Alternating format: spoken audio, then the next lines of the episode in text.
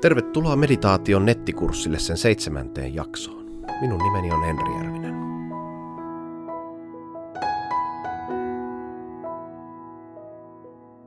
Tänään puhutaan meditaatiosta hyvinvoinnin lähteenä.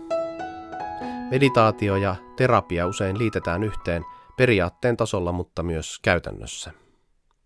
En tosin voi puhua tästä aiheesta terveydenhuollon ammattilaisena, eikä tätä näkökulmaa tule ottaa sellaisena – Aina erityisessä lääketieteellisessä tai terveyteen liittyvissä kysymyksissä tulee jutella myös sen alan ammattilaisten kanssa.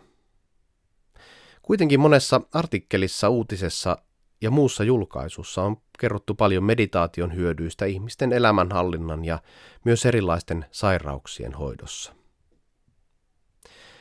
Kyse ei ole ollut siitä, että meditaatio olisi parantanut mitään fyysistä tai edes psyykkisiäkään sairauksia mutta meditaation avulla on voitu tukea ihmisten parantumisprosessia, erityisesti kestämään henkistä rasitusta ja stressiä, jota sairastaminen tai kivut aiheuttaa.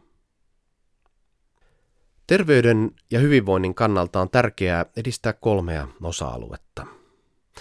Ensiksi on tärkeää edistää myönteistä ajattelua itseämme kohtaan. Tämä voi tapahtua monella tavalla. Mutta ehkä kaikkein yksinkertaista on vain tehdä itselleen hyviltä tuntuvia asioita ja antaa itselleen myönteistä palautetta. Missä asiassa olet kiitollinen ja mistä itsessäsi pidät? Toinen osa-alue on yhteys toisiin ihmisiin. On tärkeää, että olemme tekemisissä toistemme kanssa, ja silloin huomaamme, että emme ole yksin vaikeuksiemme kanssa ja että voimme jakaa hyviä asioita yhdessä eteenpäin. Eli positiivinen palaute itseä kohtaan ja yhteys toisiin ihmisiin. Kolmas osa-alue on erilaiset meditaatio- ja mindfulness-menetelmät. Niiden avulla voimme lisätä läsnäoloa elämässämme ja tietoisuuttamme ajatuksista, tunteista, tuntemuksista ja sisäisestä rauhasta. Jos elämässä on paljon stressiä tai kokee paljon kipuja, niin juuri silloin tarvitaan mahdollisimman helppoja menetelmiä. Silloin ei tule etsiä rankimpia menetelmiä ja meditaatiotapoja, vaan mieluummin joku yksinkertainen tapa ja pysytellä siinä kärsivällisesti.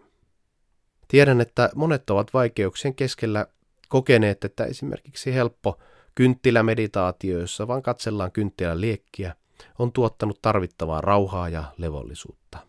Toisille meditatiivinen kokemus on ollut luonnossa liikkuminen tai lohduttavan kuvan katselu. Meditaation ei tarvitse olla vaikeaa. Meditaatiolla on myös paikkansa henkisessä ja fyysisessä valmennuksessa. Esimerkiksi jos on valmistautumassa esimerkiksi pääsykokeisiin tai harjoittelee urheilukilpailua varten.